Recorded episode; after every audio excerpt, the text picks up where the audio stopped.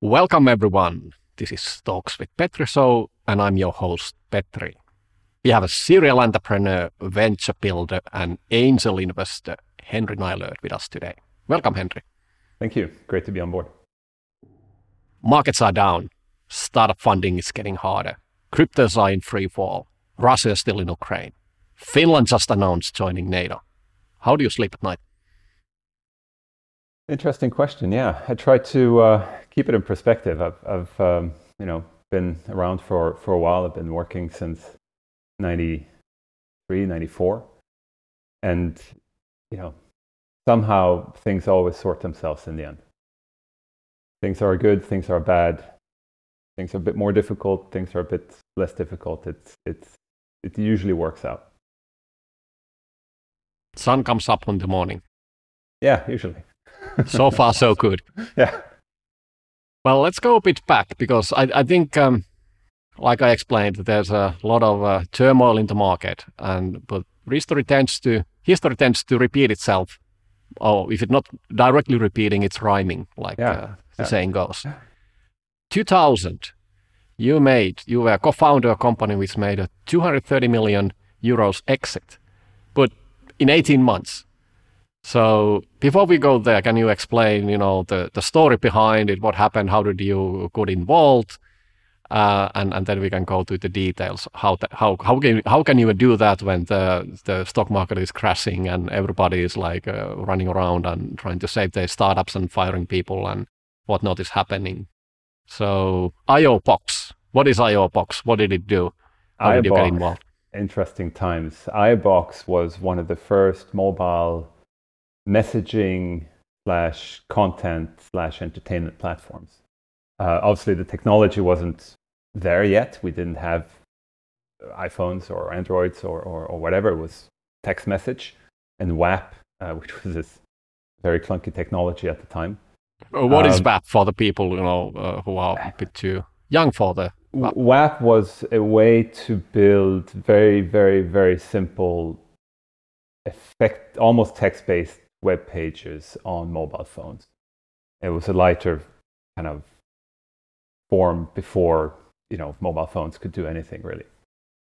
Um, and uh, IOBox started. I, I mean, uh, it was started actually by Jari Ovaskainen, and uh, it was a very quick story, at least in the press. Um, but uh, it wasn't that quick after all. I mean, we, we it's 18 months from funding to to or from from our first funding to to exit, but uh, we had spent at least over two years uh, on the case uh, before that. Um, the, the business started was Jari who had um, you know this was back in in uh, 96 97 when the internet was was very new right? You had Amazon who had started, you had Yahoo that had started. Uh, Nokia was growing a lot with with you know the, the normal the old normal mobile phones that you had at the time. Um, and yeah, they had the idea of combining that, that to to you know initially uh, do a website with uh, email. Um, it was the first. It was a IOBox was initially the first web-based email. Uh, yeah, there was no Gmail. There was Yahoo there was no Gmail. The there was Yahoo Mail, and, and IOBox was one of the very first in Europe to do a similar web-based email, free type of email, and so on. So you didn't uh, actually know that you have an email if, if you didn't get a text message. You no, well, you had to go to your computer and check it out. No, and probably, your home computer. And probably before you had to spend a few minutes, you know, dialing up uh, to your internet provider. Uh, anyway, that's yeah, these were the brutal times. and it was very slow. But then by chance, we happened upon a piece of software, I can't remember the name of the company, um, that allowed us, it was initially built for operators, but that allowed us to connect that email to text messaging. And that became the foundation for, for IOBox. That suddenly we thought, okay, the internet is happening, the mobile is happening, how can we put these things together? Um, and, and we changed, over time, we changed the slogan of IOBox to Internet on your mobile. Even though the internet back then and the, mo- the capacity of the mobile was nothing compared to, to, what you could do today. But that kind of chance occurrence really shifted the company. Um, and then from then on, we built everything around IOBox was around the uh, the uh, the mobile. So it was internet to the mobile. You could uh, get your email to your mobile. It was very uh, rudimentary. You could read the first 160 characters of your email on as a text message. Um, you could get uh, back then, uh, you know, downloadable ringtones and icons was a big thing. Uh, you could download uh, news, you could download weather, you can download stock quotes. We even did agreements where you could start buying things eventually with with your mobile. We had you could buy CDs again back when CDs were were a thing. Um, uh, so we had a few kind of e-commerce integrations as well, and and and uh, and so on.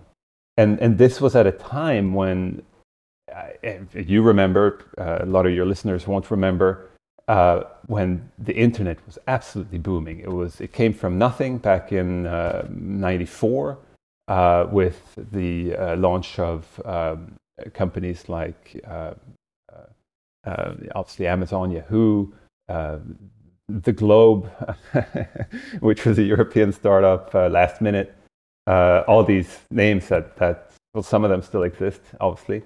Um, and it was incredibly fast.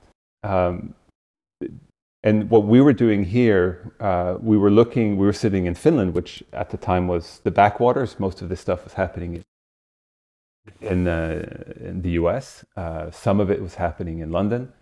Uh, Finland was a bit behind uh, at the time, but we thought, you know, why not? And and the kind of advantage from a technical recruiting point of view that we had was that Nokia was here and there was already the, the whole infrastructure around Nokia uh, and, and the suppliers and so on. So we had access to really good engineers uh, who, who we could hire and, and, and who understand it, understood this stuff better than anyone else in the world. So we built this company. Um, uh, Jari had started it back in 2000, early 2006. Um, I got involved uh, in 2007. Uh, sorry, um, 96. I'm a decade off here. Um, I got involved in 1997.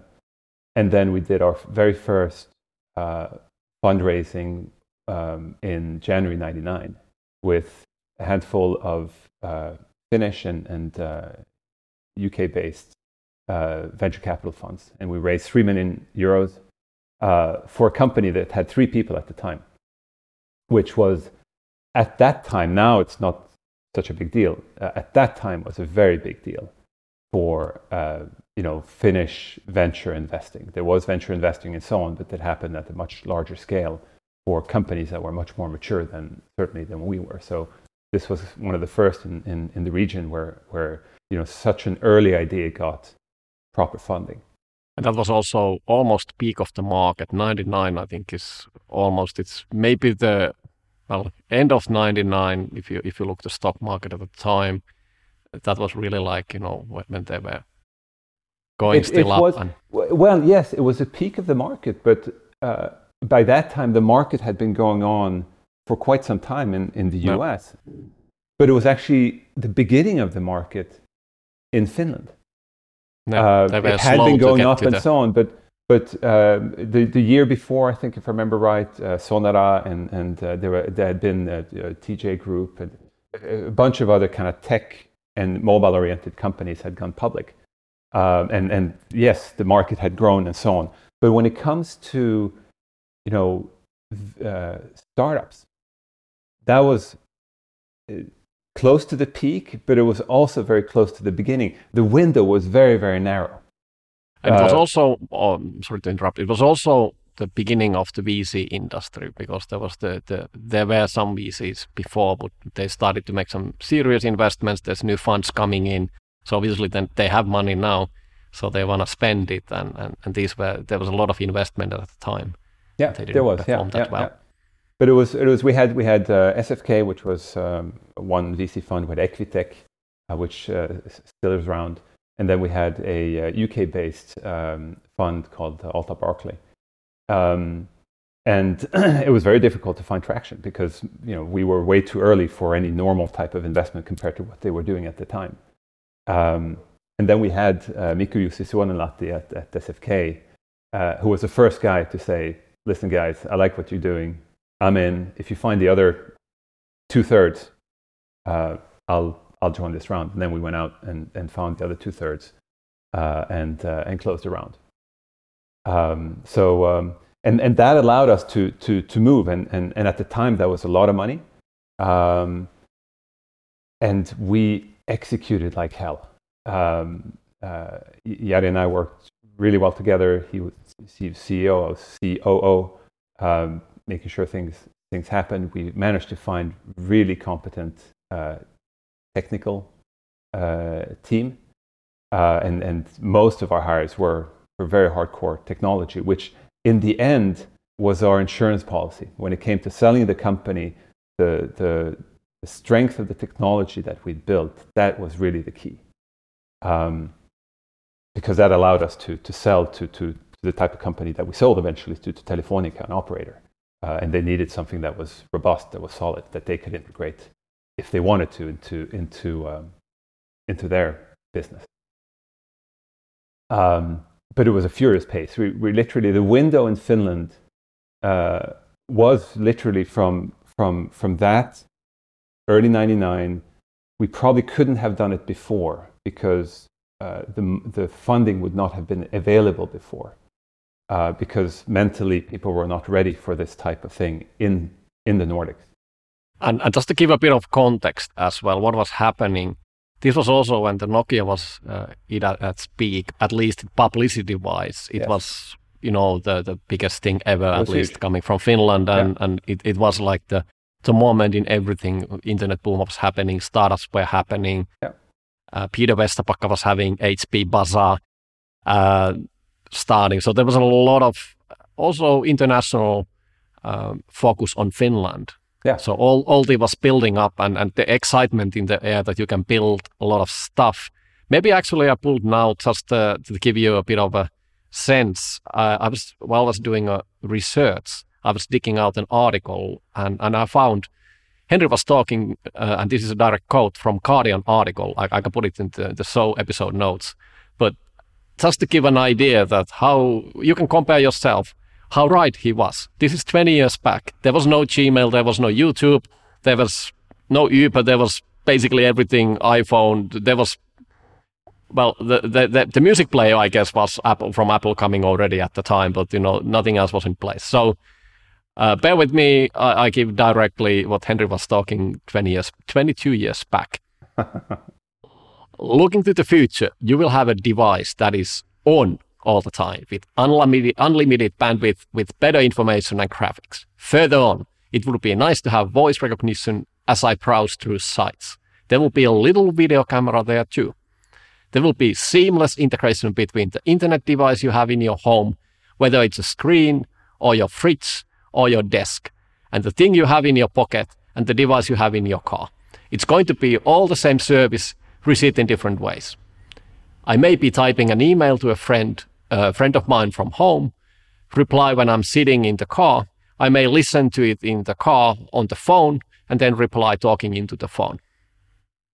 So 22 years back, you know, it's hard to, it's obvious now, but nothing is obvious when, when basically, you know, even text messages are like a wonder. And, and you know, you, the web page is called, you know, text message, you know, you can scroll in, in WAP. So yeah.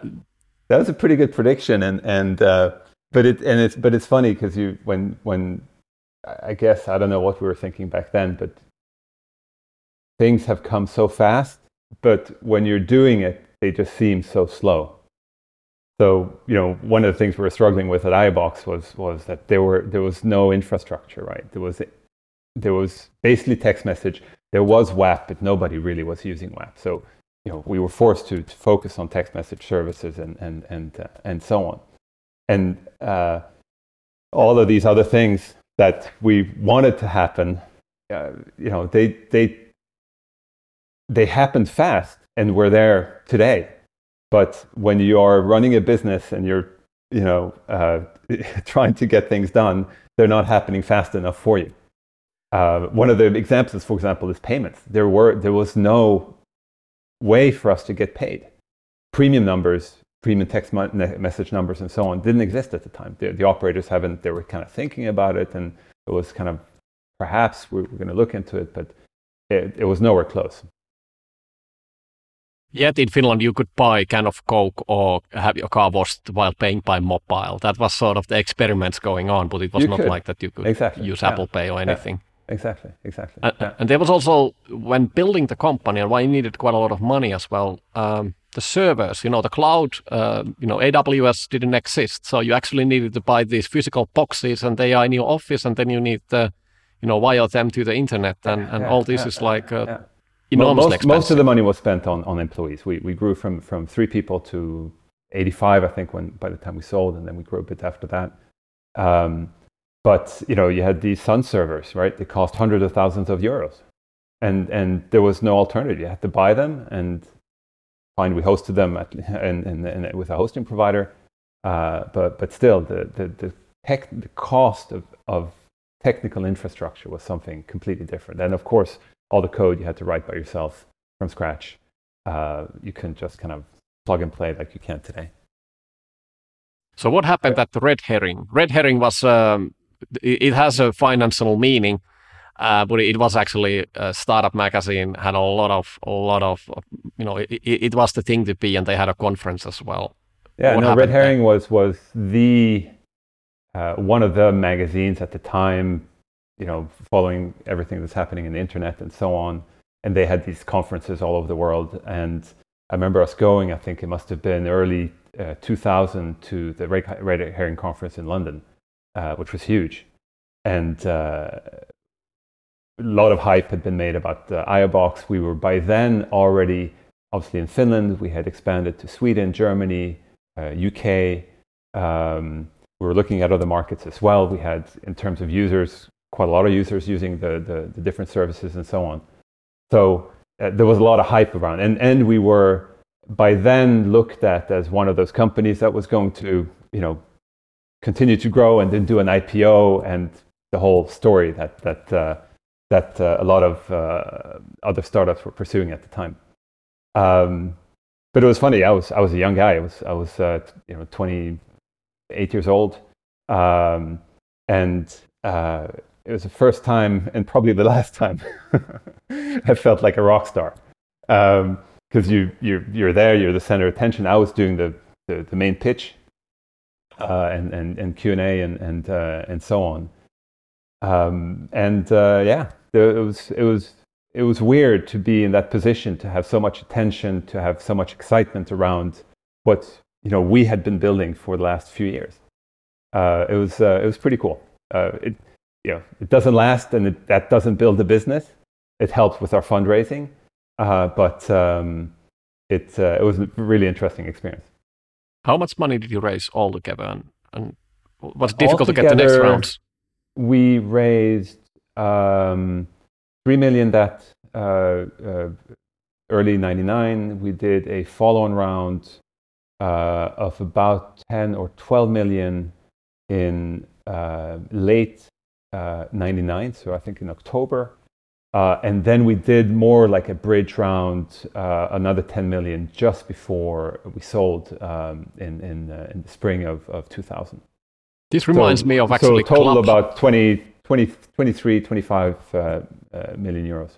This actually reminds me of Clubhouse, who did when, when, you know two years back. They did like three rounds within a year or so. Okay. Yeah. Yeah. Yeah. So yeah. this is actually explaining yeah. quite nicely the compressed timeline as well. Yeah. But you know, it's not so usual that, to have three rounds of funding within a year or so. No, and you see that more and more. Um, no. Companies who are, who are going and, and you know keep raising within almost a few months of each other if they see the opportunity, which looking now at what's happening in the markets probably has been very smart for those who've been doing it for the last, you know, who, who, who completed their rounds last year. Uh, there are several companies who kind of uh, made sure that they had enough uh, cash in the bank because um, it's going to become more difficult. How did you actually get traction? You needed users in order to, raise the funds and, and, and get to the exit as well. Yeah. How did it happen at the time? B- back then, um, we had a lot of interest, uh, kind of innate interest just because it was such a new space. So you always have the early adopters who came and, and, uh, and, and, and so on. We had a lot of good PR. We were very well known in, in, in Finland and when we went to Sweden and, and Germany. There was a lot of, you know, written about us in the press and, and, and, and so on. But it came down to very traditional marketing. Um, you didn't have all the online marketing possibilities that, that, that you have today. So we did, uh, you know, uh, outdoor advertising, bus stops and, and uh, train stations. And, and uh, I think we did, yes, we did TV, uh, you know, magazine, newspaper advertising, uh, also online, but that was as, as, you know, that market was at its infancy. Google didn't exist. Facebook obviously didn't exist and, and, and so on. it's quite traditional and quite expensive. Um, So uh, if, if you look at, uh, I don't know what, what our CAC was, uh, our, I certainly know that our LTV was low, um, but we were in a different market. Other businesses I've built, we've built you know, proper businesses with revenues and profits. Uh, back then, startups were measured wrongly, probably, on a different metric. What mattered was users. It didn't so much matter how many, uh, how much revenue we had, and we didn't have much revenue because we were basically asking, you know, young guys to pay with credit cards because there was no real alternative to to getting paid. Uh, so we focused on users. We gave a lot of you know service for free. The whole philosophy was that once the payment systems do come in place, we can just plug it in and and and and and do that. And several companies uh, who later, for example, focused on ringtones and icons and, and, and stuff like that, did that very successfully. But that was a couple years down the road when, when payment systems had come, or at least premium SMS uh, and, and these type of payment systems have uh, became, uh, became available. So now you have uh, three rounds of funding, 2000 starts, and uh, in the first quarter, things are starting to blink a bit like uh, yellow light or going to, to red already. So, can you describe what happened? What was your thinking in the company, and uh, what did you discuss with the founders and your investors? And what did this, this was made? a very interesting time. I mean, we were going gangbusters, and and we we felt the urgency. We had very motivated team. We were working like dogs. Um, to build this company and to build the technology and to, to, to, to get everything done as fast as possible. And I think that that was in the end our our um, our strength that that we you know we we managed to get a lot done within this short window that was available to us in hindsight uh, in in that market. Uh, we moved our headquarters from uh, from uh, Helsinki to London. Uh, that was considered a better place. We were looking at Europe uh, as as our main market initially. Um, and we had built a, a, management team there and, and, and so on. But then what happened, and we were full track, we had hired investment bank, we were preparing for IPO, um, all this kind of stuff. And then it was March uh, 2000. And in my view, the top of the market was the IPO of lastminute.com. Uh, which was, I think, mid March, something like that. And, and that was the first of these IPOs of, of, of dot com IPOs, which didn't go so well. They traded down, and at that point, I think everyone in the market set up and went like, "Aha, there's a shift in the mood." Um, and I remember quite soon after that, we sat down with with Jari, um, the, the founder, and, and myself. And Jari is a guy who has incredible intuition, really, really good kind of sense for for you know what's happening around and and and and so on and i remember him saying that uh, and and us discussing that you know let's um, things have changed. Let's let's park this thing. Let's change our let's de-risk it i think is is is the thought that we had. Um, and by then we'd already been approached early in the year by several potential buyers um, mainly uh, mobile operators who who were looking at this. Remember uh, the mobile operators were bidding for 3G licenses, spending billions and billions of dollars uh, for, for, for 3G uh, uh, uh, bandwidth. Um, and they were very interested in what we're doing. We had really good technology. We had a lot of users, good services, and, and, and so on. And we decided at that point to shift our investment banks, it was Morgan Stanley's uh, brief from IPO to let's, let's try to sell the company. At which point they started this process of approaching potential uh, buyers, uh, getting bids, and, and, and, and so on. And, and the one we ended up with, the one that was most interested, the one we felt most uh, comfortable with was Telefonica, which was the, at the time, the, the, uh, the state owned uh, Spanish telco. They had very good operations in Spain. They were very strong in Latin America. And they had spent an enormous amount of money, together with Sonera actually, um, on the 3G license in Germany. Um, and they were going th- preparing for their IPO.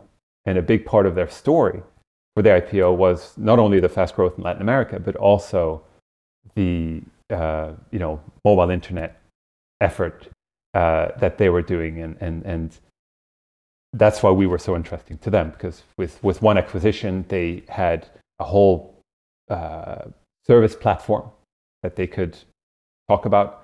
They had million of users more that that we had across several different markets, and and and that was attractive to them.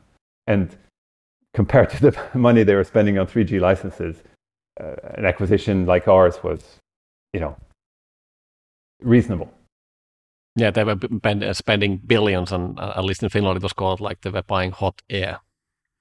It was literally air, which they eventually lost, uh, as I understand, because they were not building out. They didn't build out the network eventually, as they should have, according to the license agreement. Uh, so they actually lost that uh, spectrum. Uh, there was a big lawsuit a decade later, and and uh, and, and and so on. So how how but, do you when you realize okay I need to now do something about the business, sell it? How do you do that? Can can you walk us through? And if somebody now is listening and say, okay, I need to actually sell as well, I need to find a buyer. Maybe I have already some offers. What do you do? But we started a process. I mean, it's it's internal, external. We had our business, and we were continuing to build that. That's that's the best thing you can do. Um, because if you, if you, if you, if you take your eye off that ball, then you don't have anything to sell. Um, so that was what, what we were doing. We were continuing to build, building out our services, our technology, our, our uh, expanding the user base, and, and, and so on. But we started with, and we were large enough, or the deal was large enough that we decided to work with an investment bank. Um, and we started a process with them, both in terms of uh, getting the company ready, all the due diligence, and you know, uh, making sure that we were clean, uh, which I think we, we were. We had run things quite quite well, um, uh, but also you know soliciting offers, you know, and and getting to a point where we had something that we could decide that that it's not like oh we'd like to sell we've talked to this guy no we have okay now we have three offers on the table and they help coordinate that so that we can look at that at the same time, uh, and which is a better alternative for us. And then we settled on one, which was Telefonica. Um, and then started a very interesting uh, negotiation process because the, the, the, the, bankers, they're really good at agreeing a, in principle deal. You know, they say, okay, here's the price, great, everyone's shake, shake hands, great. And, and they pat our, us on the back and they probably pat themselves a bit on the back and say, deal's done. Um, and, and we were like, well, hang on, there's a few details we need to work out. We had different uh, classes of shareholders. We had investors, we had founders, we had employees, we had people with shares, we had people with options. Um, uh, we had all sorts of, you know, these type of detail which, which need to be sorted. They, you cannot kind of shortcut that. Um, so we started, and, and that at the end of the day came down to us to, to negotiate face to face with uh, with was, and I was again, I was young at the time. I, I, had I had worked in investment banking before, so I had been part of it, but never at the never at the senior level. I've been uh, uh, kind of in the room, but but not not in charge of it. And suddenly I was there, you know, with real uh, real money at stake. Uh, real money for, for lots of people at stake, not only ourselves and our investors, but our employees. Uh, we, we had been quite generous with options and, and, uh, and, and so on. And we needed to get this this deal done. And, and any deal, especially in the market, the market was collapsing around us. So we knew or we felt that there was an enormous urgency to, to do something because whenever the market is is is is uh, is weakening, the risk, of course, is that the buyer either walks away or that the buyer comes back and says, actually, you know, things have changed. We need to change the terms, uh, and and they could have probably done that quite significantly. Uh, so it's a bit like like trench warfare to to kind of work through each of these different issues um, in terms of you know who would get what. There was you know things around lockups for founders and key employees, uh, uh, warranties and who was going to stand behind warranties that we were giving. Uh, you know, some money was going to go to investors immediately. Some money was going to come to us and employees immediately, but a bigger chunk was going to be held in escrow with vesting and and all these type of details that uh, you need to work out in in, in, in any acquisition. Um, so it was really uh, interesting, always. All these things are fascinating to me, uh, but it was really stressful as well because there was a lot of stake, and and you know how I've always had a sense when working with my own startups and, and the startups I work with, it's incredibly fragile. Startups are incredibly fragile organizations until they reach a point where you know they have a proper business and they are making profits and they can kind of take care of themselves. Um, I was always enormously paranoid that that you know what could go wrong, what you know how can we prepare to make sure that we're not blindsided? Are there any issues we haven't thought about, uh, and uh, and so on do you have any tips how to do the deal fast and maybe make it so that it's also a bit cheaper from the expenses side? Because you have lawyers you have also investment bankers and uh, they may have a bit different in incentives how they actually yeah i think i think at least our approach or my approach was to keep things close.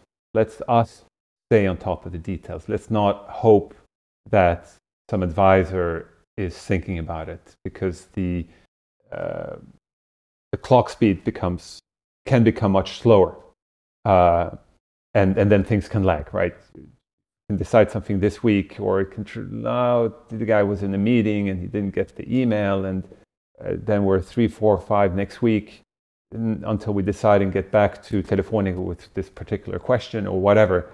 I think so. So speed was was was really key. Um, and to do that, because we happen to know all the issues and and and and so on, we uh, you know we we kept very tight reins over all the different things that needed to happen.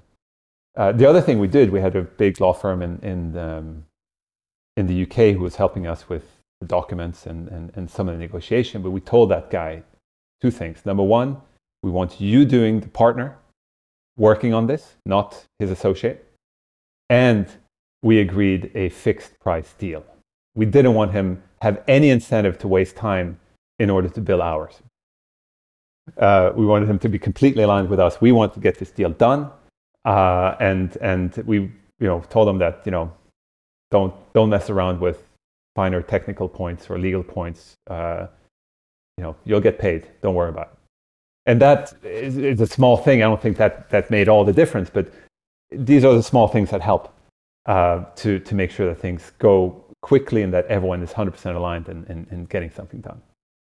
And we also made it very clear because you have situations where, and it depends on negotiation and, and, and the power relationship in, in the negotiation.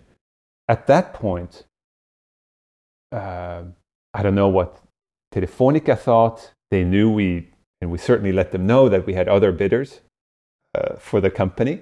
Uh, but those bids uh, in some cases actually were, were had higher headline numbers, uh, but had more of a share component um, as opposed to cash. Um, so we were clearly more interested in the Telefonica deal, but of course we didn't let them know.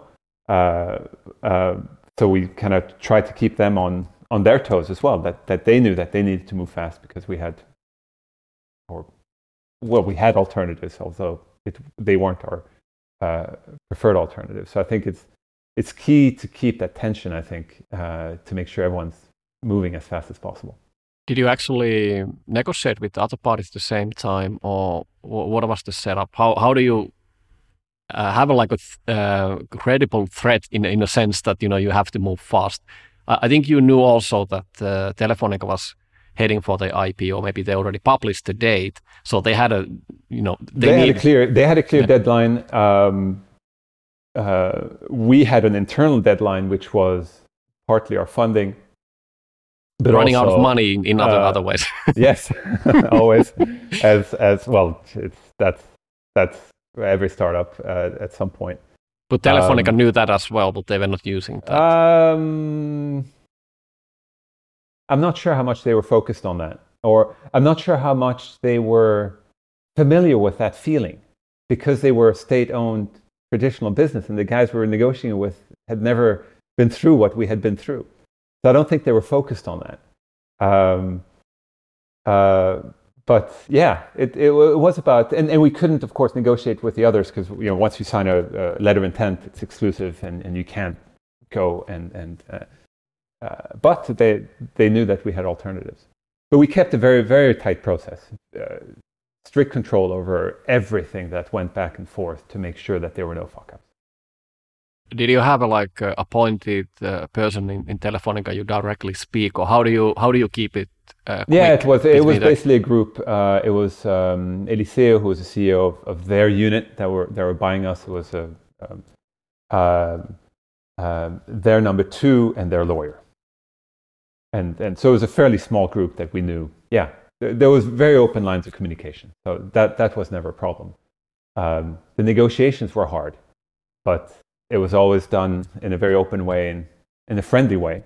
Uh, so no no issues there are there any tips? You know, how do you do the negotiations? Uh, what's is there any takes on, on, on this this particular case or what do you have learned later on that you know because these are the high stakes yeah i think it, you you need to know what you want right? And and i think you need to be aware of your issues what you need to work through. Uh, you need to be able to explain those clearly to to the op- opposite side. Um, it's not rocket science really but but uh, and and you have to be willing to it, it, depends on the negotiation but you have to be willing to take the discomfort. You have to take some risk. If there's really something you want which perhaps you under normal circumstances you couldn't get you have to be willing to bluff a little bit uh, in order to to get that through uh, and i think in, in this case, I think the, both sides were very much aligned. We wanted to get this deal done. They had their pressures, we had our pressures, uh, and, and so on. So it wasn't a, a, an issue. Um, I had several negotiations later with, with other startups with Credit 24 when we really had, you know, uh, nothing on our side except um, effectively a bluff uh, uh, that that uh, that we had alternatives when we didn't have alternatives. So so you have to kind of be be willing to take uh, the risk. Um, but the, the, the but but the best way obviously is to be, have an open discussion, have an open, trusting. You know, anytime we had an issue wasn't because we were wanted to be difficult. It was no because you know there's this particular person with this particular contract, and we need to find please you know a solution that works for everyone. Um, and in that way, we managed to solve all these things. And it was very intensive. So we, we, we did the main negotiations over a period of, you know, it was literally a couple of weeks. Um, so so um, it, it works, but it requires everyone to be kind of mentally there, focused, and, and willing to communicate. Um, after the deal was done, you, you stayed a few years in Telefonica, didn't you? One year. Um, they uh, they were great to to work for and, and, and so on. The the challenge was that the market changed and and their strategy changed. So you know, almost the second they bought their 3G license, the second they've done their IPO, the market changed completely. The sentiment changed completely, um, and their strategy around mobile internet changed completely as well. So it took them about you know nine months to realize oh you know, we have this asset that they thought they wanted and now they didn't really know what to do with it. So unfortunately, they, they eventually ended up closing it down, um, I think about a year and a half later, something like that, um, which which happened. Uh, that was their decision to make. They owned it. Uh, by then, we had gotten paid, and, and, and our employees had, had gotten paid. Uh, so it was it was was no uh, it was no skin off our nose financially, but of course it felt um, difficult because this was a business we had fought to build. This is a business we believed in. We think they could have done a lot with it.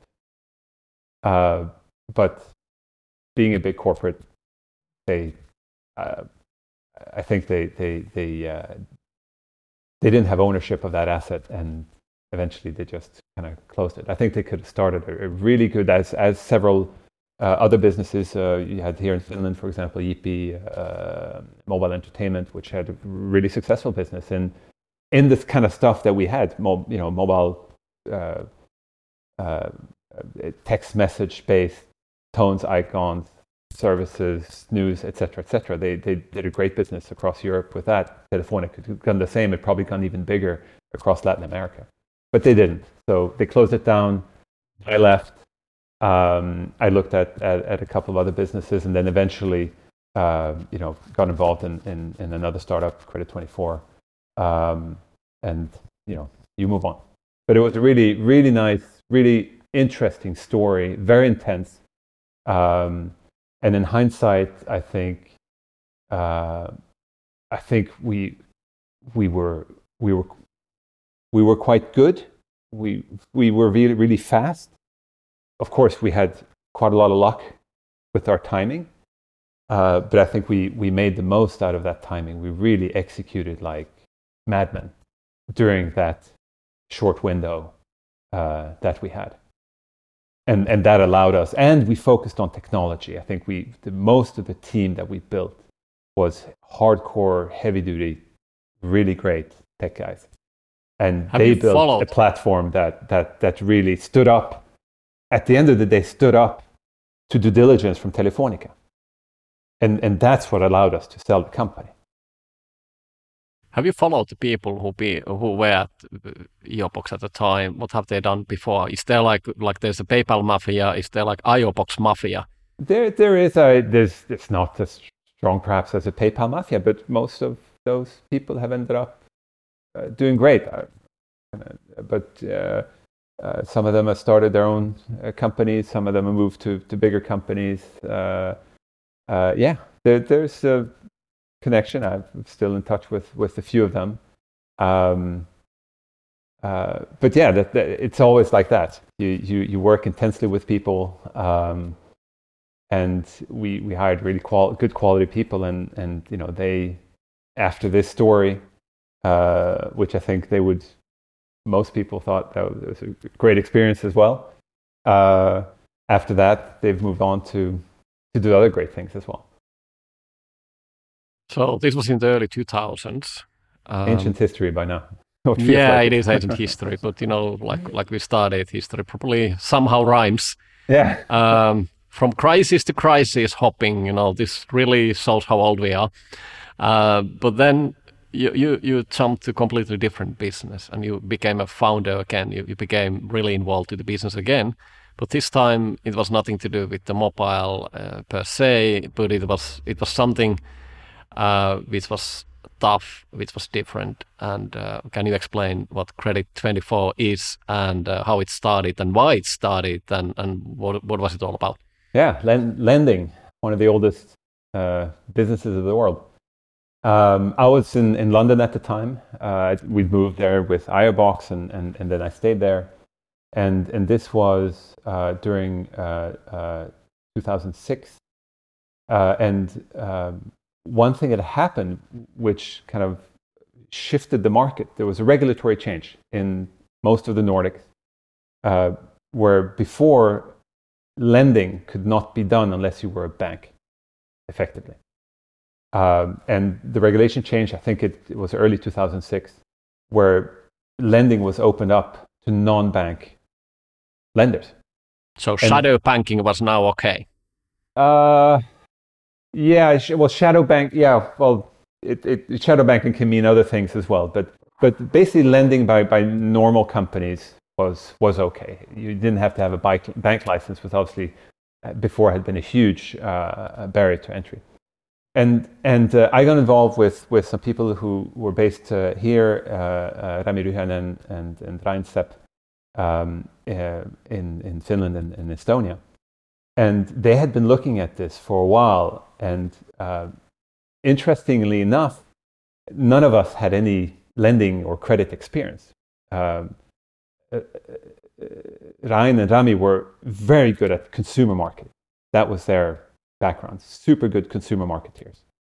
Um, uh, so, so that's one thing we had. But we looked at the lending market and we saw that, you know, if you look at the US or, or, or the UK, for, you know, you have lending for, for kind of prime people, people with jobs and houses and good salaries and, and, and, and, so on. But as you go down the risk level, if you look at the US and the UK, there are lenders at every level of risk. So even if you're a so-called subprime um, borrower, you have alternatives to, to lending at different interest rates and, and so on. And when we looked at the, the Nordic market and the Nordic and Baltic market, it, it was a, there was a different structure. There was lending at the prime level, but then it just stopped. There was, there was no supply below, um, below prime, effectively, or what's considered prime. Um, uh, so that was a, a really interesting opportunity. Um, and as the uh, uh, legislation changed, it opened things up, and it led to a huge number of new companies, you know, entering the market. Um, there were all the text message, the VP, uh, the, the, text message lenders. Uh, we never felt comfortable with, with that approach. We felt that was too loose. The, the lend based on a ID number only. So we, we, we never entered that market. We, we went into online lending.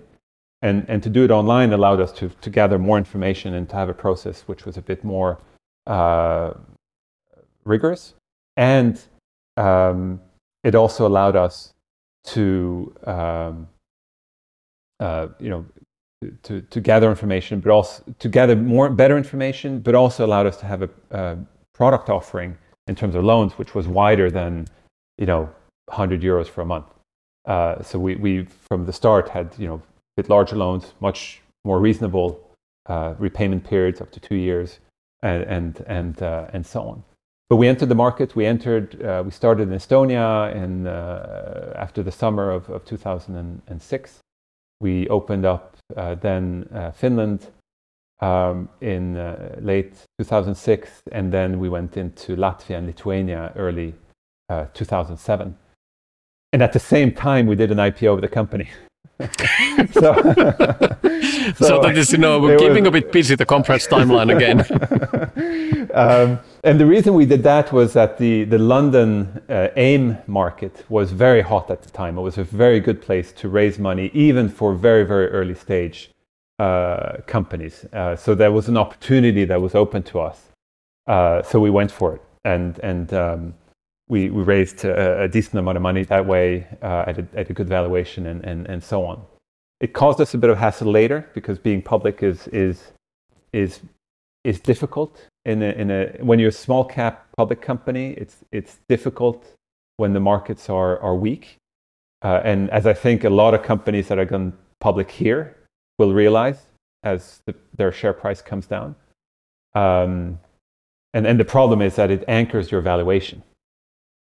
You know, even though you have a, you know, no float in your stock price, no one's trading it. Some guy in his, you know, home office is buying 100 shares for, you know, 500 pounds. It still marks a price, even though it has nothing to do with your, your value. And it makes value, uh, funding discussions very difficult. If you want to then raise money from, from a VC or, or, or, or someone privately, they will look at your price, even though that price is not real. It's not the, the it's not a, the result of a liquid market. So it, it, it causes it caused us some hassle in funding later on, uh, but at the time it was very uh, very interesting. But that was also a business where we moved uh, incredibly fast. We launched four markets in in uh, in the space of literally six, six, eight months. Um, so, so Estonia, Finland, uh, Latvia, and Lithuania did an IPO. Um, uh, again recruited a great team uh, in, in, in, in technology, um, in uh, uh, customer care, very heavy focus on marketing. And this is, as you've seen living in Estonia, it was, it was, it was a industry which became incredibly competitive with a lot of different you know, participants uh, doing very heavy advertising in, in, uh, in all the markets where we were present. Um, but it was super interesting. And, and what was interesting was normally now when I'm as an angel investor, I look at uh, you know startup founders and so on. I, I always want them to have a particular edge, a domain expertise. Usually, the successful founders are familiar with their space. In this case, we weren't. We had never done lending. Uh, I mean, I remember a very early meeting we had, and we were playing around with a financial model, how this could look and stuff. And you know, it took us a while to figure out basic basic things like, oh, you had to ah interest, you had to accrue it over time. You you you couldn't book it all. you couldn't book it all as a profit on day one. Ah, okay, that's interesting. Um, there are fun, fundamental things like that which which we had to learn.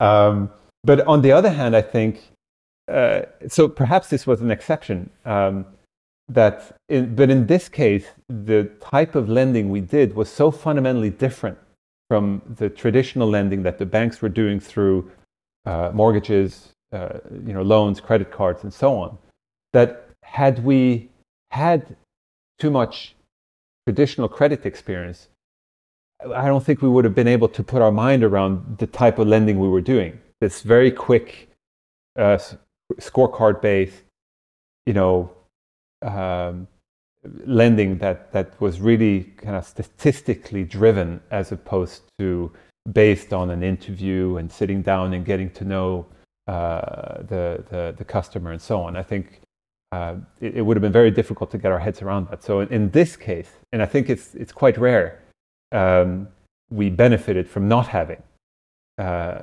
domain experience. What we did have was really great marketing experience, and that, that helped us a lot uh, because that, that fundamentally it's a consumer business. You need to get people through the door.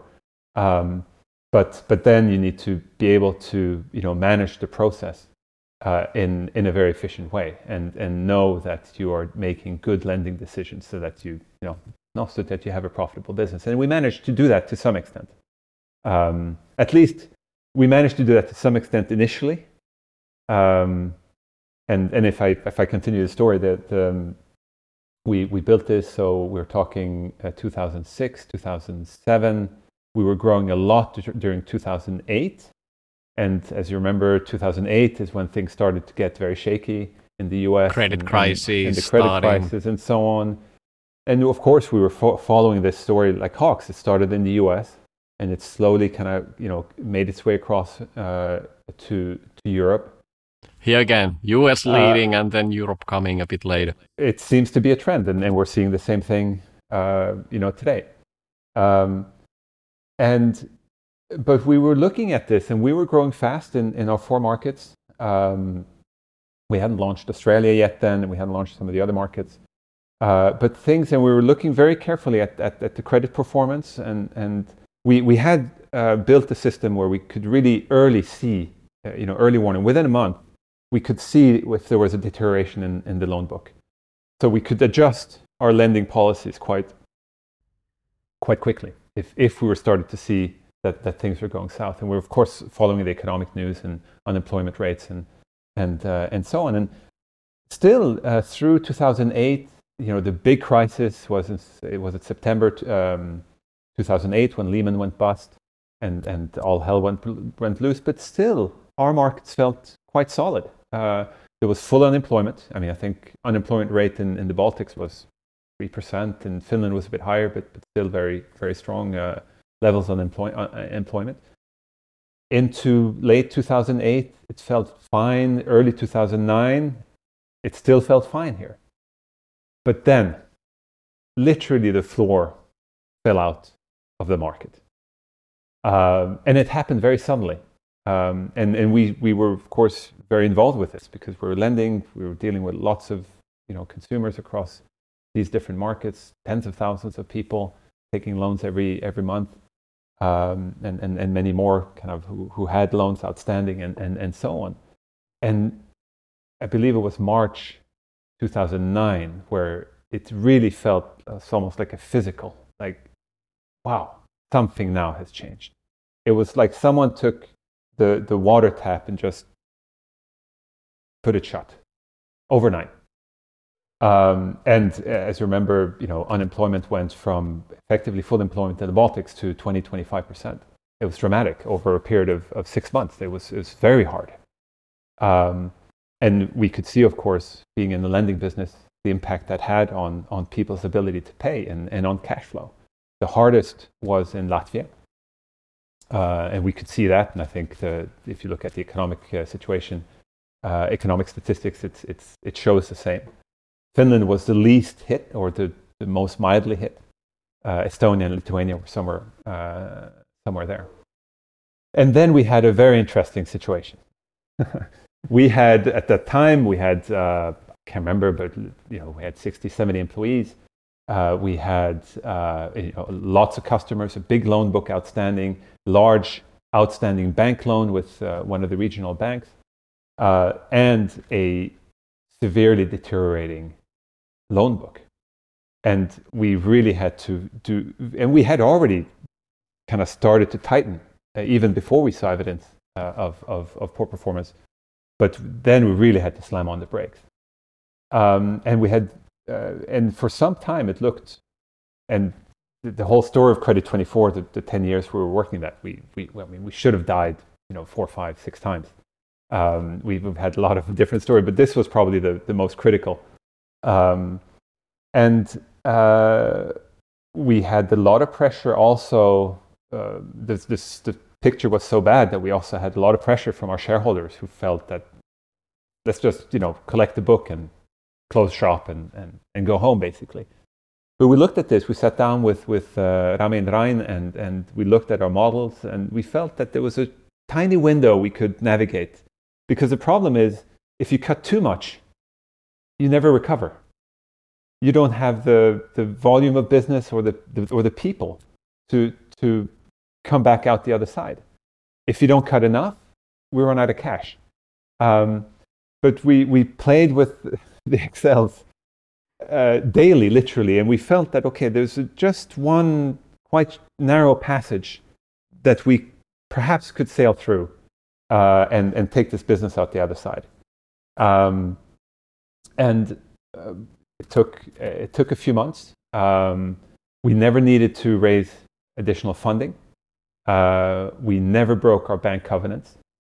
Um, but we we went from being an okay lender in a good market, which obviously wasn't good enough in a bad market, but we completely changed our approach. We completely changed our scorecards. We learned a lot. And over time, I would say a period of six months, we became a really good lender also in a bad market in terms so of first you thought that you were a good lender in a good market but then you actually realized that you know you were not in, in a bad market. So it was yeah, basically yeah. and i think this happens floating. to a lot of businesses right? That that you know things are going great sun is shining. Yeah it's easy when you realize if you're good enough or not is is when things get hard. And that actually incidentally i think the credit crisis saved our business. We actually became at that point you know competent at what we were doing. We weren't really before um, and that was that was cool. I mean, that that was really you know good experience. We we could see it in the numbers. The team could see it in the numbers.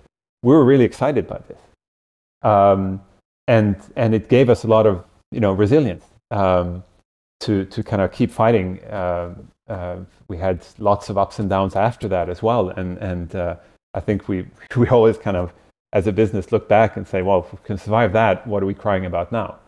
Um, so, so we, we kind of rebuilt the business up, uh, rebuilt the volumes. I mean, if you look at the charts, the volumes were high. They went almost, you know, super low, and then we gradually kind of built back up during late uh, 2008, 2009, and and and you know, several years ahead.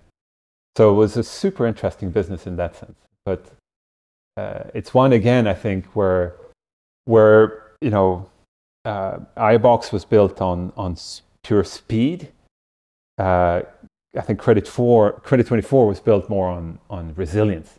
we never, and luckily we had team and we could support each other's when, when, one of us was feeling down, that the other one was, could, could, you know, uh, give some encouragement and, and, and vice versa. But, um, you know, we, we really became resilient. Um, and it served us a few times, you know, later because it's, it's, it's, it was a very competitive business which had a lot of pressure, um, both from, um, you know, competition and, and, and, and, and so on, purely operational and technical challenges, but also regulation was became a very uh, meaningful and interesting part of the equation uh, as as we continued to build the business because we when we started it was effectively a not regulated business which which was bad. Any business like that should be regulated.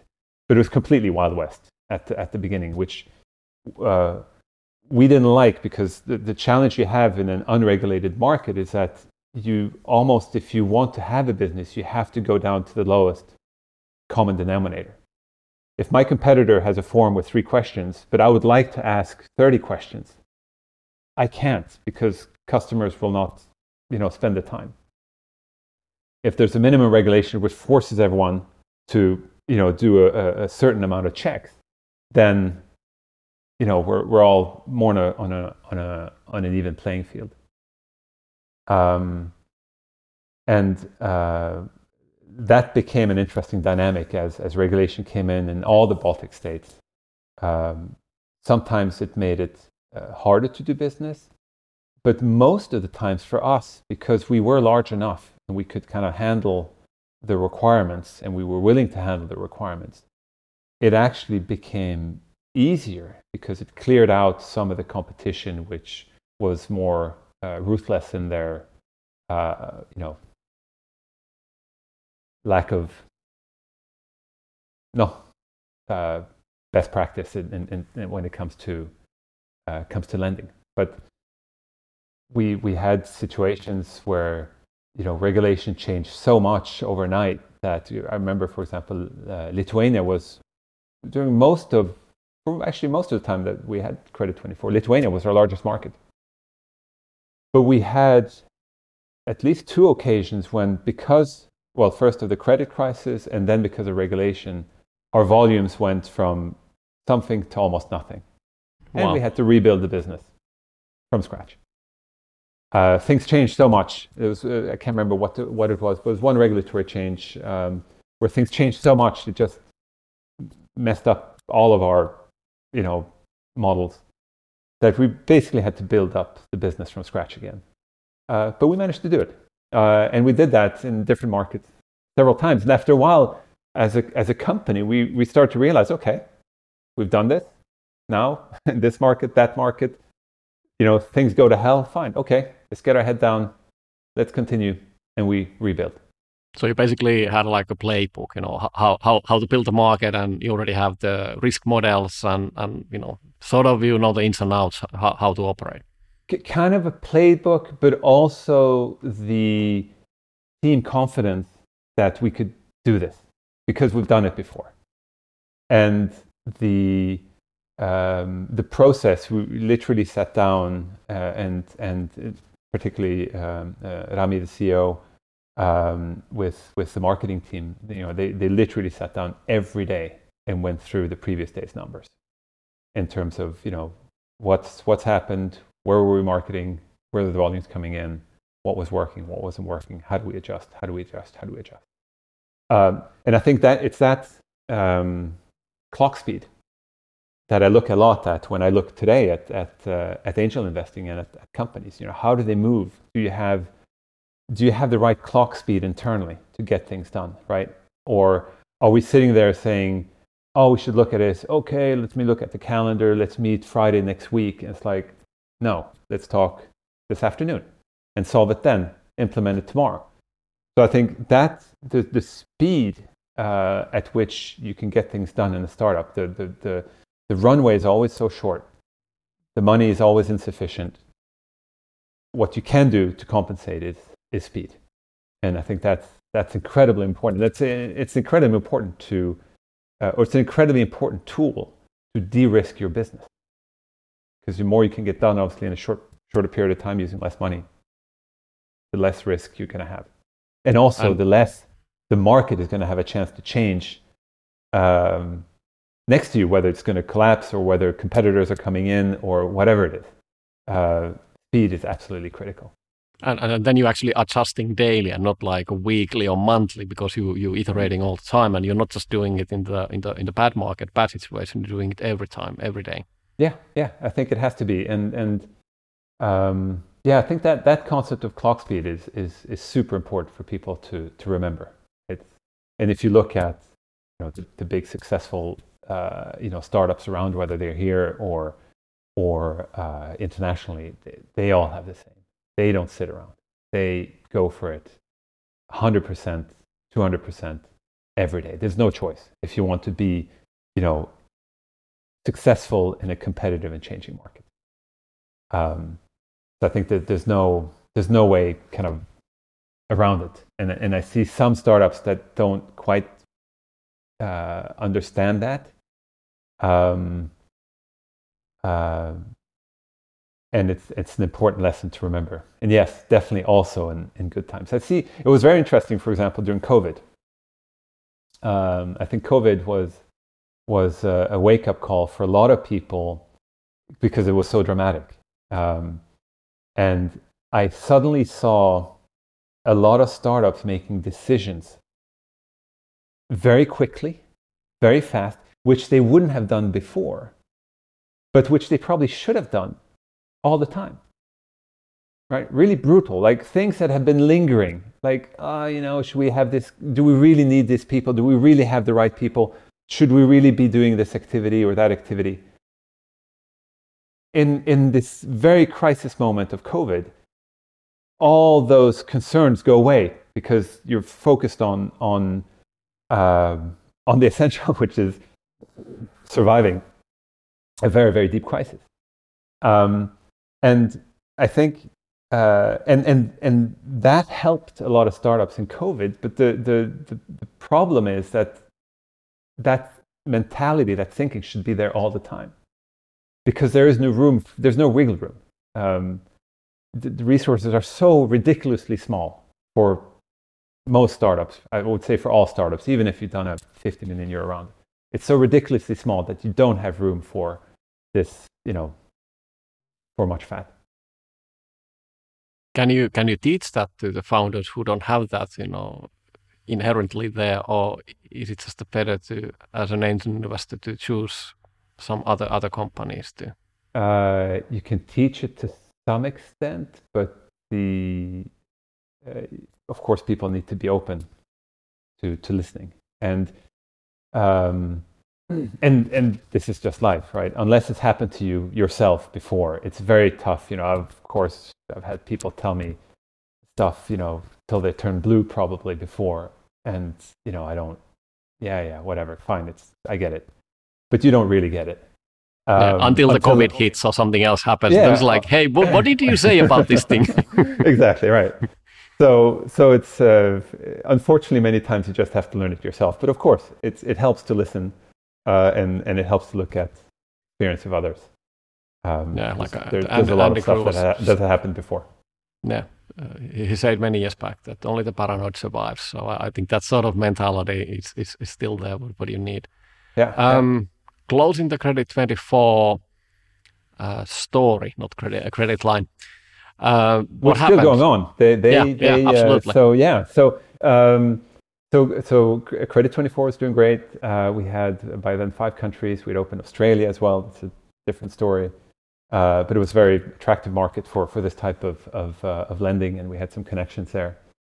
Um, we were then approached by um, uh, several companies, but, but one in particular uh, called International Personal Finance. And this is a very interesting uh, typical story that you see with the, the traditional media companies in the region or in, and globally, where you know they had a very traditional business. They were doing doorstep lending, so they had 30,000 agents in across Eastern Europe and Mexico making cash loans and doing weekly cash collection. So Great you mean that they're like a vacuum uh, cleaner salesman, is like uh, you know salesperson knocking on their doors, and would you like But- to have a credit? but for loans. And this is a a very traditional way to do it. International Personal Finance did it very well in a very uh, ethical way. Almost all of their agents were women who were lending money to, to people who otherwise couldn't get access to credit in, in those markets. Huge business. Um, but they were feeling the squeeze from online suddenly. They, their, their biggest business was in Poland, they were in Hungary, in, in Czech, in, in, in Slovakia, in um, Romania, Mexico, uh, and they were starting to feel the squeeze from the online business. They did not know online. They were still a very much paper-based, uh, you know, massively hierarchical uh, uh, business. They had really good cash flow. They had really good lines of credit. Uh, We- this is like mid uh, 2010s. Uh, this we're talking now, uh, 2014, when when when they initially approached us, um, and and uh, uh, we at the at the other side were very good at lending, but we didn't have the best access to credit. We had good access to credit. We had issued bonds on the Stockholm Stock Exchange, uh, and and were raising money for the loan book that way, but it was too expensive really to be very competitive long term, and and we felt this. Um, and they approached us uh, and um, we agreed uh, a sale. Uh, again, that's a sale that was because of the particularities of the stock market um, that had to happen really quickly. They, they literally, given by the regulator, the UK regulator, gave them a month to kind of do a deal or, you know, go away. Um, so again, furiously uh, executing that one, but it worked really well. They were prepared, we were prepared, you know, with online data rooms and and and uh, and all this kind of stuff. Um, but it was interesting, you know, they they were such a uh, traditional business. We had to, for example, when we went through tech due diligence, we had to convince them that it was okay to host things in the cloud. they, they, for that, them and how it worked with data privacy and all this kind of stuff, it's something they had to get their heads around because they'd never, you know, done that. Um, but eventually we, we closed the deal and they did, they were very good acquire. They had definitely read the book on, on how to acquire a business. Um, and the reason they acquired the business was, was just this, right? They had their traditional business, you know, gradually under pressure and they wanted to, uh, you know, move to digital in the same way that, uh, uh, you know, Sanoma, Bonnier, and, and all these other guys in, in the region are, are moving, have moved from traditional newspapers to, to digital uh, services. And they were trying to do the same in, in lending. Um, and they had definitely read the book that they gave us a lot of autonomy. It gave us a lot of resources, but at the same time, a lot of autonomy to execute. So, with their support, we managed to grow significantly the business and the core business in the Baltics and, and, and Finland. We opened Poland, and, and, by then I had shifted to, to new markets. So I opened Spain, I opened Mexico for them. Um, and they're doing great today. They, they really continued to work and I'm still in touch with some of my ex colleagues there. So that has been a really, really good. Um, it was a decent exit for us. I think if we had waited a bit, it would have been even better. But at the time, it was, a, it was an okay decision. A very good acquisition for them and and the and the business has thrived. It's now called IPF Digital, um, and and it has thrived uh, and and still going quite strong uh, today. So that that was a good um, good ending. And in this case, unlike the Telefonica story, they've definitely used and continued to build uh, on on the business that we had built, which is the way it should the way it should work. You you hinted early on that okay, there was this regulatory deadline that they needed to close the deal. Mm. Uh, but then, then you said that you you you didn't actually have anyone else, uh, you know, for, for, any other acquirer at at that point. So you needed to sort of fake it. How, how did you manage to uh, negotiate and, and and keep it sort of the leverage on your side and and, and make no it no deal? that actually was not uh, in in that situation. It, it we had another uh, bidder earlier who had who had backed away. Um, and uh, but uh, in in that situation, no, I think uh, it was kind of it was an agreed. We we quite quickly came to an agreed price, and because the regular the, there had been companies sniffing around us for a while. And the pressure you get in being an listed company, according to the rules, is that at some point this becomes material information that you should disclose. And we were, of course, very in close contact with the UK regulator, um, stock exchange regulator, to, to, to make sure that we were following the rules and, and, and, and so on. But when finally these guys came with an offer, the, they decided uh, that, you know, fine, you can keep it, uh, you, you don't need to disclose it, but we give you a very tight deadline to get it done. So by that time, actually, in this situation, uh, we, we, were, we were quite aligned, actually. They wanted to do the deal. They wanted to do the deal. The price had been agreed, had been communicated to the regulator as well. So there was very little, you know, wiggle room for anyone to, to, uh, to play games. Um, uh, and it was a situation where the regulator had told them you either do a deal now or you have to walk away for at least you know a year plus, and and uh, and so on. I've had other negotiations, for example, with our banks at the time where it was very difficult for us to find you know funding for the loan book when with Credit 24 and and uh, until we, we we started tapping the bond markets, we had a relationship with a local bank. I'm not going to mention who, but but a good, really good, solid uh, uh, bank in the region. Um, but the, the the challenge we had is was that was a credit line secured against our book, our, our loan book, but it renewed every year.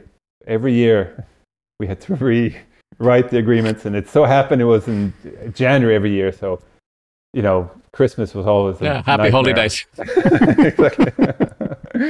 and and every time, and and we went through several cycles of this uh, while that relationship lasted, and and we never really had good alternatives. Uh, and every year they tried to squeeze us a little bit more on the terms and and and so on, and and it it became quite challenging because we really didn't. You know, it's one of these things. You know, if you have a big credit line, uh, and if you can't um, if you can't renew it, you have to pay it back. And yeah, it's a bullet loan, isn't it? So it's a bullet loan. It becomes a no. bullet loan. Uh, so it's it's it's you know you have to renew it. So they have uh, enormous leverage on their side, and, and you know enormous. the timing is, is and not the, the best. The, the challenge for us was how do you negotiate with nothing in your bag, literally nothing in your bag, and clearly we were a very good customer to them. we did every, we never broke any covenants. We paid good interest. We always, I made sure I was CFO and COO at, at Credit 24. So I was in charge of these things and, and I made sure that, you know, we treated them like gold plated platinum customer. Anything they wanted, we were always there responding to them uh, and, and so on. And they appreciated that. We were a good business for them. So I think we had that uh, going for us. They didn't want to break the relationship, but at the same time, we had no alternative so every every time we came to this yearly credit renewal, became, it became very interesting. You know, how do you negotiate and pretend that you're playing tough when actually uh, you you you don't feel so tough uh, at that moment? So you, you can still feel the moments, you know, thinking back that you know to go to those meetings. Oh, I still I still have like PTSD from that. Um, uh, and that was actually interesting when, when we sold the company to IPF. Um, I actually remember uh, we, we had done the deal. Um, it was signed. There was no, nothing, even World War couldn't have kind of broken that deal at that. And it was just before Christmas. And uh, I remember it, was, it wasn't a very good Christmas. I was sick. The whole family was sick. We all came down with the flu, but I was so happy it was the first Christmas in I don't know how many years where I knew I didn't have a funding crisis waiting for me right after the holidays. Um, so in that sense, it was and it was really great. It was it was it was really a pleasure to work for the buyer uh, for a time because finally we could do everything we wanted to do without uh, any funding limitations. We actually could just execute the business and and uh, working for them, expanding the business we had, it, opening you know Poland, Spain, Mexico. Uh, that was really fun. But after a year, I figured you know uh, I'm I'm not a corporate guy anymore, so I decided to leave and and uh, move on to to uh, yeah what I'm doing now, which is angel investing. Before before going to the angel investing and venture building, just a final question: um, How did you come up with the prices? You know, for the uh, when you when you when when it was IOBox's case, uh, how do you pull a number? And and and then in the, this other case, like you mentioned, that because you're publicly listed, there's always somebody from the basement, uh, you know, trading a few stock, and, and maybe if it's not even liquid, uh, then you have already a number. And these are completely different. You always have a number in one case, and the other case, it's like, okay, what's the proper valuation? You have a number. Uh, at the end of the day, you know, life is life, and you deal with the numbers that you have. So the, there's not much wiggle room. The the offers that came in were eh, for IOBox were all within a ballpark of uh, of where you know, I think I can't remember exactly, but perhaps Telefonica came in with a little bit lower, and we we increased it a little bit. Um, we could see that it was a good number. So you already um, get them basically from the from the offers. You didn't sort of need to do it yourself. Obviously, you have some kind of idea from yourself, but you know it was more like it was given to you. So I'm sure. Sort no, well, I'm, uh, I'm sure, and I wasn't part of those negotiations, but I'm sure there was discussion between our bankers, Morgan Stanley and and and, and Telefonica about you know and I'm sure, yes, we probably indicated, oh, you need to be at least at, you know, 200 or whatever, uh, some number that, that, you know, in order to set the base. So there is some negotiation there. Um, in, in, uh, in, in Credit 24's case, uh, we had a listed stock price. So it was very difficult to get away from that. So, so I think that's something that all these companies that have recently listed on, on uh, North and these, these regional uh, markets should keep in mind that that that has a risk of becoming a, a drag on on on their valuations because you, you have a public record and it's very difficult for an acquirer or, or, funding to go to their board and say hey we have this great deal but we're going to pay you know 100% more than what it says on the stock price. It's mentally challenging. So i think in, in credit 24's price it was a number it was a, a premium to that number uh, but it was that became the uh, the anchor. Eventually, it was okay, but clearly, um, you, would always want more. But I'm, I'm not complaining. So after after the exit, uh, you started to do serious uh, angel investing. You've been doing at least plus 20, uh, 30 deals, uh, less than 10 years now, some seven, eight years, going strong. You also build, a, you, you call it venture studio. You were building your own startups at the time. Mm-hmm. You were also having a team in Ukraine. Mm-hmm. Can you tell what you, before going to the angel investing, and, and I, I think there's a nice angle we can talk about, you know, how does it look from the angel's perspective when you're selecting and, and you know, looking for different companies yeah. so that the entrepreneurs can, you know, learn from that side. But uh, what is venture building and what did you learn from, from that experience? We, we had, uh, so right after I left uh, um, Credit 24, um, wanted to do something different. I got in touch or got to know uh, two guys, Nico and Juho, Nico Porka and, and Juho, uh, uh, who uh, had this idea of, and we had, we had a bunch of different businesses we thought could be interesting to do.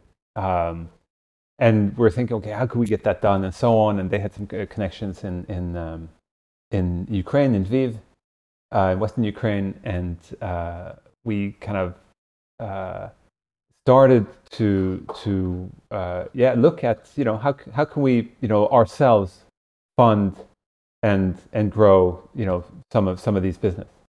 Uh, so we launched a few. We, there, there, was a company called Meshly. There was a, a company called uh, Shoot, which is a video app. There was a company called Future Dialogue that we kind of built using resources that we hired in, in, in this office in, in, in, Ukraine. Great guys, uh, fantastic talent uh, over there. Uh, and I've always enjoyed, very easy to work with and, and, and straightforward. Um, and we built them, and it's the case with these type of startups that they're easy to launch. they're usually quite easy to fund initially. But, you know, as they say, the, the, the rubber hits the road a bit further in when things get tough and, and, and so on. And that's where, you know, having the right team becomes super important. And what you realize is, uh, at least we found, and other people have perhaps managed to do this better than us, but a venture studio, when you're kind of building your own concepts, you can't run all of them. So you have to hire people or find people who come in as, as co founders. But it's always different when it's not their idea. They come in, they get excited, of course, they do a lot of work, very competent, and so on. But things inevitably get tough. You run out of money, you the initial product doesn't work, you have to pivot, etc., etc. And and at that point, you know, the difference between founder who is, you know, fully invested, has lived with this, their idea, versus someone who's come in is very, very different. And we found it be difficult not only to, you know, have the right, you know, commitment from, from, from people, but also to get those companies funded because since the venture studio started the, the business, they usually have most of the cap, the, the, the ownership. And that doesn't work with VC and, or, or later stage uh, investors. They want to see naturally, and, and, and, and I'm very much for this now as an angel investor, they want to see that the, the, the founders and the core team own you know, most of the company. And that's very difficult to do in a venture studio environment. For at least, so at least in, in our case, um, uh, you have a few exceptions like Rocket Internet in, the, in, in Germany and, and, and so on, where they've you know taken a massive resources to you know duplicate businesses that existed in the U.S. and and done so very successfully. But uh, I found that the venture studio model, at least for, for us, was very difficult uh, to to sustain. Um, interesting way to to kind of test different ideas and so on, but difficult to you get the wrong, wrong structure from the start both in terms of team and, and, and cap table, and that ends up biting you um, when, when you get, you know, when the business moves on. So, so I decided um, that that got converted. So, so that venture studio, uh, same work and same uh, people, Nico Juho and, and, and Nadia, uh, our um, manager in in, um, in, uh, in Ukraine, is, are still involved. It's uh, more of a talent acquisition um, um, group now called Talent Byte. Uh, they help uh, companies recruit, both recruit remote uh, workers in, in Ukraine and also relocate uh, workers to Europe. More difficult now because people, at least at least men of a certain age, can't move out of Ukraine at the moment. Uh, but uh, Talent Byte is definitely still alive and kicking, and and uh, you know people need resources. They're great resources for really high quality uh, developers. But personally, I moved on to, to angel investing, um, which um, I find fascinating because you, you, you meet up with, with so many you know, great founders. Uh, there's so many good ideas out there. And I think I've been able to, to, to get involved with, with a lot of business, as you said, over a bit over 30 so far. Um, so I'm quite active uh, in, in, in that. So how do you find the good deals? Uh, is it like uh, they are ding donging uh, in your inbox all the time, and it's like, wow, this morning, you know, this could be a good opportunity, or where do they come, and what is the best way to to find them? You know, this is now the angel investor's perspective, which is completely different from the entrepreneur's perspective, but because yeah uh, obviously, if you understand how the angels are picking the good deals and finding them, that probably helps you if you have a really good deal, uh, but you don't know too many people because you just are, you know, from different place, or you're yeah. just young and you don't just have the network yet. But you know, you, you know that this is a perfect deal for Henry, for example. That yeah. you know, what's the best way to get to you? Uh, diff- different ways. I mean, when I started, I, I, I was completely new. I've been so uh, focused on Credit 24 for 10 years that, that you know, I didn't know anything else. I, I could tell you everything about you know lending and and you know how to manage, market, uh, make and collect a, a consumer loan, but I didn't know much else. Uh, for for so I started kind of by expanding my network. I, I joined the the local uh, you know Fiban, which is a great uh, angel network here in, in, Finland. I got to know angels in in, in Estonia and in uh, in, in, uh, in, Norway as well, um, where I've done several deals. Um, so it's it's kind of networking initially and and and and, and so on.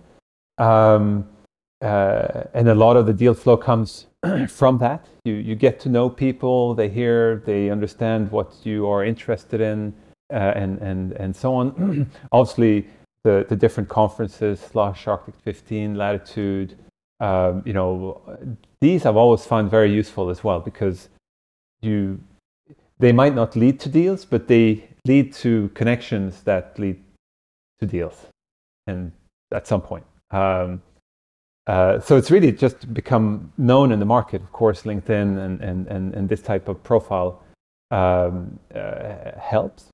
But most of my investments, I think, have come in one way or another through, through people I know. Uh, I work very closely with, with um, other angel investors.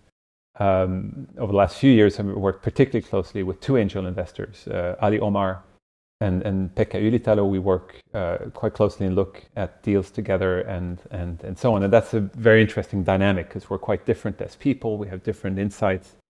Um, and uh, that allows us to, to analyze deals uh, quicker and kind of get uh, you know, good, good feedback. And it also allows us to work together. So from a, and, and to, to do a bit uh, larger angel investments together so from a from a um, uh, founder point of view, we can come with you know instead of coming with tiny tickets, we can come with a proper funding round, and and uh, help also organize the rest of the funding round if needed. Um, so so that uh, that dynamic I find very interesting to work with angel, and we work with other angel investors as well. Um, so it it really I think it's it's network right. Uh, you have a lot more chance me getting interested in a deal if it comes through someone. You have a lot more chance me getting interested if we happen to met personally. It's it, the value of, of that is so big compared to you know cold email coming in and I don't know you from Adam and and it might be the best idea in the world and and it's my loss if I miss it. Uh, but it's tough to to to focus on it, right? You you you you see a lot of deal flow and as an investor, you have to quite quickly try to make a uh, determination. Okay, is this something that you know should be on the top of my list? And the time you have to make that is is very limited, and it really comes down to, you know, probably too much. It should be probably more objective, but it comes down to to feeling, uh, you know, is this something that makes sense to me? Uh, are these founders, do they seem professional, solid? Do they have domain expertise, which I didn't have when we did uh, when I did my previous startups, but I, I, I, definitely look for today because I see the, the difference it makes. Um, have they managed to get something done? Right? There might be startups I frankly don't understand, but they have traction. Someone thinks this is important. Uh, and that, you know, then might warrant more investment on my side and to get my head around it. Um, and very importantly, are they, have, they, have they been able to move things forward? I think that's critical, right? It's back to what we are talking about before about speed. Is this team able to move things forward? Or are they, you know, pretty much where they were six months ago, and you know not showing an ability to to to move the ball. I think that so some of these things come in uh, in terms of trying to decide which cases to to focus on or not. Is is the same logic going also for the next rounds? Like you already in and, and you like the startup and, and obviously you believe on them because you invested, but now they, they need a next round of funding. Maybe they're going for for VCs, getting a bigger one, and they obviously knocking on your door first and asking yeah. that you know, uh, are you pitching in? Are you doing a pro rata? Can you help us? How, what happens there?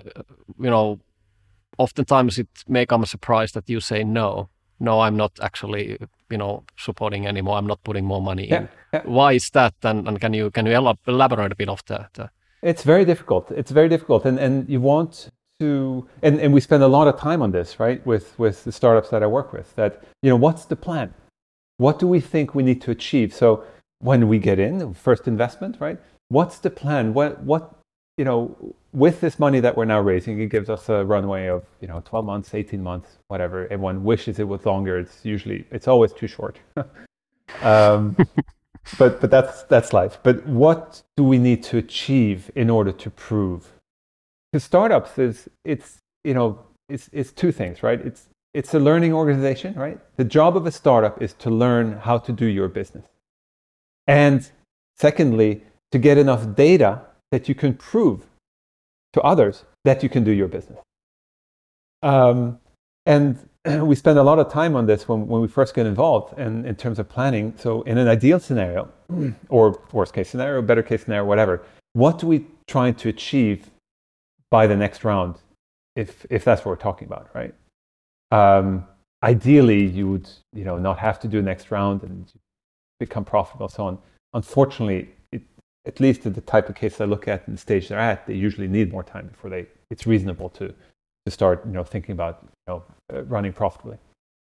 Um, so, so, so that's usually what it is, and and you know is it uh, you know that that the product needs to be built, um, that there needs to be you know proof of concept with with at least uh, you know a certain number of, of, of, of clients um, you know, it could be at, at that kind of early stage, right? You need to prove that you, from our discussion we're having now, where we are today, you need to go from this great idea to being able to prove that you can go in the market and get some customers. Doesn't need to be many, some customers.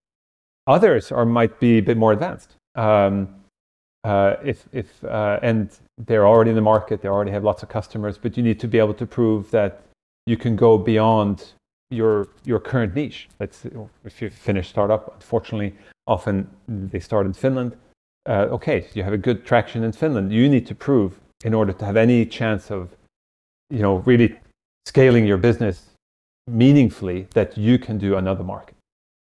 Uh, that becomes the goal, right? So how do we do that? What changes do we need to do to your product? How do we need to adapt it to that market? How do we approach that market? How do we market? we need to prove that we have something that's re- replicable. In the same way, we had to do it for, for Credit 24. that every market, we, ha- we eventually developed a playbook that we could quite predictably actually say that, okay, here's a market, it has these characteristics, therefore we need to operate in this certain way. And then we could over time show that there was a J curve for each market, that yes, when we open shop here, the, we take losses this way, and usually within X months, we we break a profit, and it goes from there. And that became quite predictable in Credit 24, and that helped, of course, our discussions with investors, and eventually when we sold, them, and and, uh, and so on. And I think startups need to do the same way. So I think that's that's the the, the, the key to understand, you know, what you need to deliver, and and to have a very focused plan because I always say like running a startup is like drinking a, one of these McDonald's milkshakes through a straw. There, there's a lot to do, but only only very little comes through. so you have to be very careful about those sips that you take. You don't have many moves to make, and you have to be very careful about those moves. Um, so, so that's the, the, the bottom line. And then to your question about you know when when do I participate? uh, you know, and, and you have two um, main different scenarios, right? Things go well, things don't go well. Um, when things don't go well, there's enormous pressure from the existing shareholders to put more money, uh, to buy more time, because they're already invested, they have money to lose, and, and, and so on.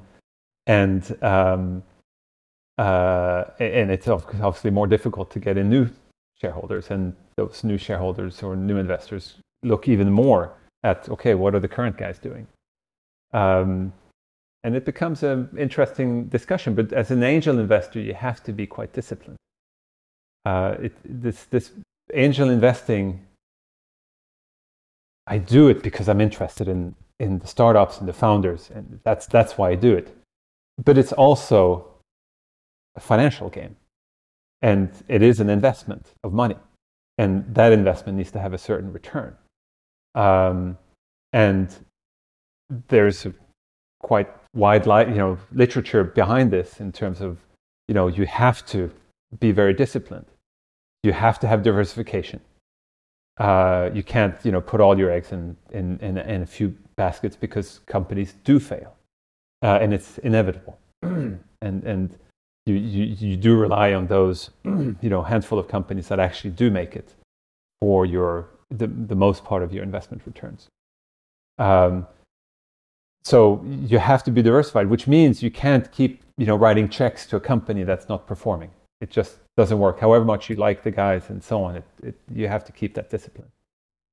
Um, and it's also um, uh, an objective thing for me that if I had one company where I was so invested that I couldn't sleep at night or I was too worried, then I can't objectively advise the founder. There might be things that I tell them to do that, frankly, is not really in my interest. But it's best for the company, best for the founder, right? In one case, I even told, you know, move on, right? It's not going to work. And fine, it, take a hit, but that would be the right, that was the right decision for, for, for that founder. So you have to kind of, it's the balance between this passion and, and, and wanting to support uh, and the, the discipline of, of running a investment portfolio, which, you know, my, my book at least, needs to perform, needs to have a certain return. That return needs to be better than other less risky investments uh, on, on the aggregate. And, and in order to do that, you have to be, you have to, of course, try to find good companies with good founders that have a high, high, high chance of, of success. You have to be disciplined in terms of how you, how you invest in them. You have to be diversified. You have to be disciplined how you, how you follow. Um, and um, uh, you also have to be disciplined in terms of, for example, the valuations. I see too many, unfortunately, great businesses I'd love to invest, but I just feel the valuation is too high. And therefore, the potential return is not there, and therefore I, it doesn't make sense for me to participate. Then you have the other cases, the, the good cases. Uh, and, and there, of course, it's a nicer situation. You know, first of all, you have, um, you have other investors who want to participate. So there's less pressure on, on uh, uh, current shareholders to, to, to invest. But then, of course, you want to. You want to follow your, your winners to a certain point.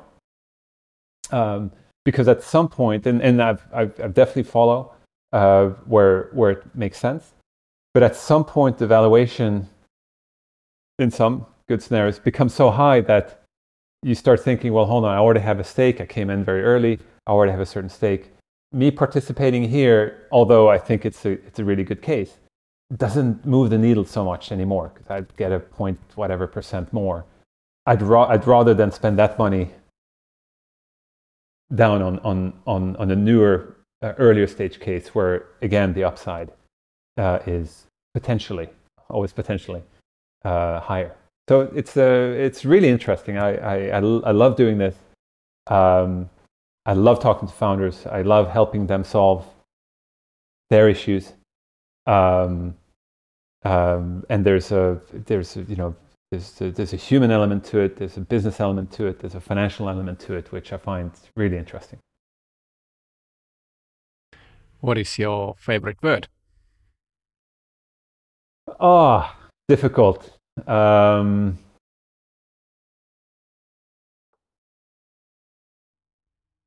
I would say, I don't know, it sounds cliche, opportunity. What is your least favorite word?